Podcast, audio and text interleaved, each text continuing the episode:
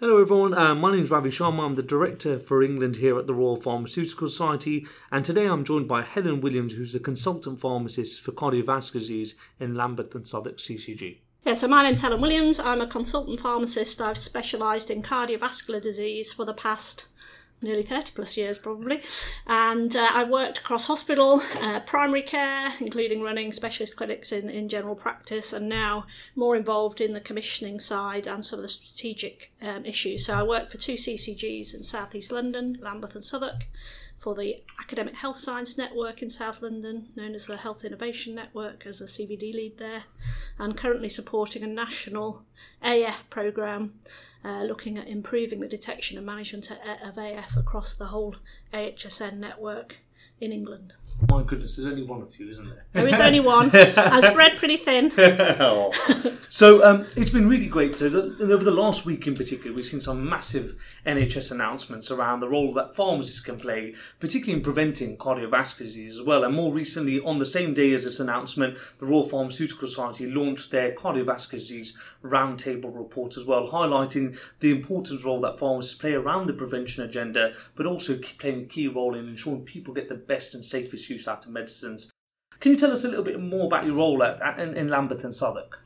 So yeah, so in Lambeth and Southwark, I'm the uh, clinical lead for cardiovascular, and that really involves looking at where we might need to improve the care of our patients. So key areas in cardiovascular around hypertension, detection, and management. You know, despite all the work that's gone on for the past uh, 20, 30 years, and following the National Service Framework in 2000, we still have a huge gaps in the detection and management of hypertension. And we also have quite a distinct population uh, in Lambeth, huge ethnic mix, which isn't necessarily reflected across the whole country. Tend to have younger patients, so if we can get them early and treat them early, we might have uh, better outcomes. So, a piece about all of the sort of cardiovascular service uh, provision for our patients.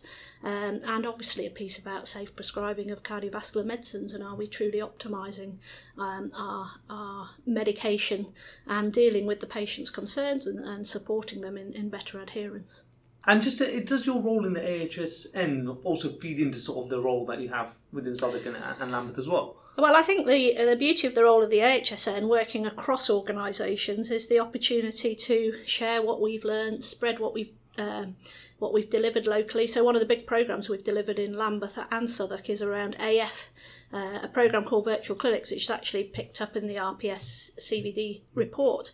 Um, and this is where we took specialist pharmacists and um, took them into practice really to look at every single unanticoagulated AF patient to see whether that was appropriate. And we saw a big shift in the rate of anticoag across the two boroughs and a reduction in stroke, which is clearly what we're really treating these patients for. Mm.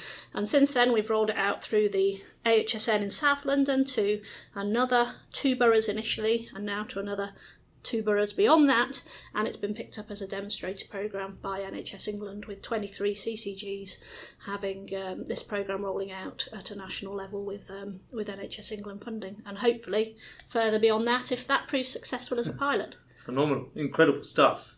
So you may have seen earlier this week there had been some recent news about the NHS trying to pilot new approaches, particularly using community pharmacies to support the early detection of cardiovascular disease.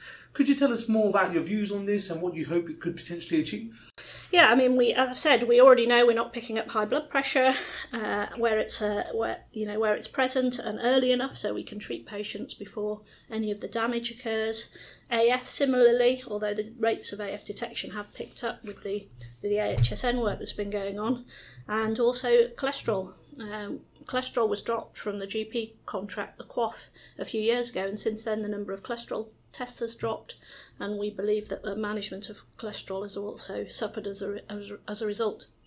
So pharmacists are ideally placed to meet a different population. You know, there's a cohort that are always, you know, constantly through their GP's doors, but there's a group of, of, people who don't necessarily need to engage with GPs, particularly men in the sort of target hmm. age for CVD prevention, you know, from mid 30s to, to mid 50s. Unless you're ill, you don't necessarily see your GP, and it's an opportunity, but you do tend to go through pharmacy. I think they say 90% of adults use a pharmacy every year, so an opportunity to engage um, our younger, and particularly our younger male uh, cohorts to educate them about lifestyle.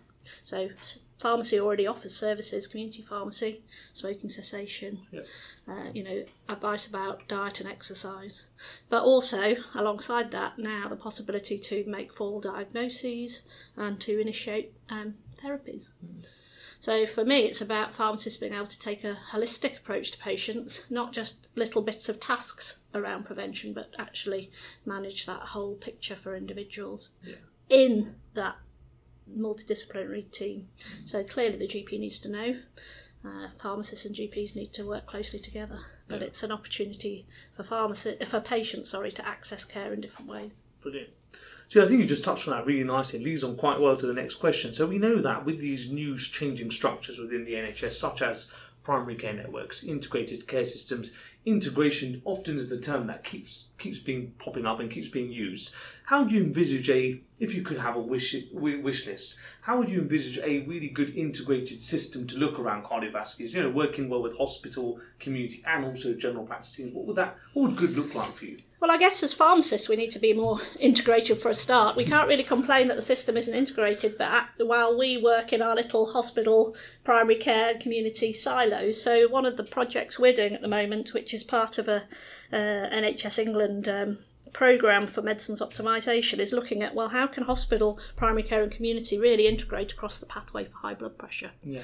So, mm, using that model of specialists supporting generalists, bringing the hospital pharmacist out to work with practice based pharmacists with more complex patients and supporting uh, them in, in their management, but also linking community pharmacy into monitoring blood pressure.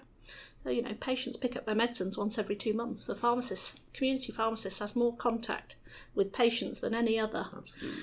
healthcare professional, Yeah. and the opportunity to really build on that is key. So I think we've got to get our house in order a bit and work together better as pharmacists.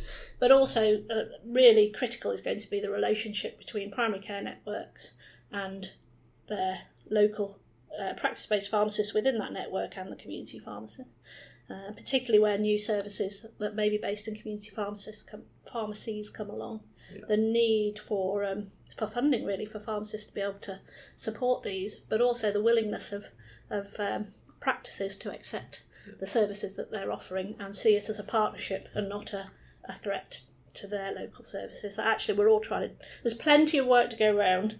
We're all trying to do the best for the patient, Yeah. and we need to work out where the best place is to deliver some of these um, services. Great choice. So keeping patient choice open is Absolutely. yeah, absolutely brilliant. You know, you've done incredibly well with the Lambeth and Southwark models. You know, I've watched it from afar and, and you know followed it with lots of detail. And as you mentioned, it's highlighted within our report. How have you really made that happen? You know, we're looking at people across the country trying to make those local models of care happen, particularly within the local commissioning environment. How you know what seems to have worked really well for you in, in terms of that delivery, and what is your learning that could be shared with others around the country? Uh, it's tricky to know whether it's just because I've stayed in one place so long. Everyone eventually thinks, oh, we're just going to have to listen to it and get on with it. But um, partly, I think it is about credibility as a Yeah. clinician and, you know, demonstrating um, your credibility across the board with non-pharmacists as much as with pharmacists. So I worked a, as a hospital pharmacist um, team leader for a long time in cardiac, working with cardiologists, um, going from the point where, you know, they were resistant sometimes to taking the advice of a pharmacist to them going, oh, Helen will tell us about drugs. uh, we're just interested in all the stents and all those exciting things, and, and, and someone else will make sure the drugs are, are, are properly used and optimised and, and support our, our more junior doctors. So you need a base of credibility, I think. Um, you need to obviously work with all the different disciplines and be able to communicate effectively. So the message I give to a pharmacist Yeah. in community versus a practice-based pharmacist versus a cardiologist, they might all need different messages. Uh, making sure you give people an opportunity to, to comment and consult and Yeah. respond to their their concerns. So I don't necessarily have any power to make things happen. All- All I can do is move the system in in, in the direction that I think is um, the right way for us to go. Um, and you know, trying to work with everyone, bringing everyone along, rather than um, people seeing it then as a challenge. Yeah. So trying to demonstrate to them the opportunities where actually, if we work together, we can produce much more than the sum of our individual um, elements. Yeah, and and just I think you alluded to it. So, so what what have been some of the challenges in for, for you in particular when trying to set up something like this? Have you have you you know I'm sure with anything you know when you're implementing stuff there's been challenges. You know what what sort of those have you experienced? Yeah, I think uh, there's always some a bit of professional tension be- between different groups. Um, issues around funding are always yeah. a problem. Shared access to records yeah. because actually you know, really for community pharmacists to be able to take on what they really could take on if they were empowered to do so, having that broader um, ability to read records but also to write. Absolutely, Because um, often we're stuck with patients being a go between, which doesn't make sense mm. in, in, in the current age of IT that we have. We should be able to make things work more seamlessly for, for the patients and for the um, professionals. Um, and sometimes the, well, one of the biggest challenges we have at the moment is the financial circumstance we're in. Often you need to invest a bit up front yeah. to make change happen, and trying to get anyone to invest up front is, is, a, is a real um, challenge. Yeah. So it's working out where the um, potential levers are within the system to say, well, actually, while we might have to invest here, there will be savings, uh, particularly when well, I mean, we're fortunate we do have emerging evidence base around things like virtual clinics, yeah. practice based pharmacists, um, and and the opportunity now. Our virtual clinics have usually been pharmacist to GP. Now we're doing the virtual clinics much more pharmacist to pharmacist and trying to bring community pharmacy in uh, to demonstrate that, that real value across the whole um, patient journey. Brilliant. So one of my last questions, um, Helen, is a bit more personal. You are an incredible leader of our profession, particularly within cardiovascular disease. I'm sure there's many pharmacists that aspire to be a consultant pharmacist in cardi- cardiology in the future. Is there any recommendations or any advice you could give to pharmacists who are who are trying to go on that on that journey? I think try to get experience from outside your current organisation. I think really consultants need to be working across uh, the traditional boundaries, whether that's secondary to primary care, whether it's across multiple secondary care organisations, looking at uh, you know strategic uh, opportunities for pharmacy to move into. And I think that is um, really where you learn a lot about how the NHS yeah. functions. Uh, when you start putting your foot outside your traditional um, boundaries. Opportunities like getting on a NICE guidance, yeah. really good experience, great multidisciplinary working, and actually you start people seeing, you know, see your name out there and start to ask uh, your opinion and will want you to be involved in teaching and education. Yeah. So I think getting involved in those national strategic things are, are really valuable um, as well. Helen, thank you so much for joining us today. It's been a real pleasure, um, and it's you know we're really excited to have your opinion and input into our CVD roundtable report. I know it's added a lot, particularly from the case study example. So thank you very much once again. Thank you.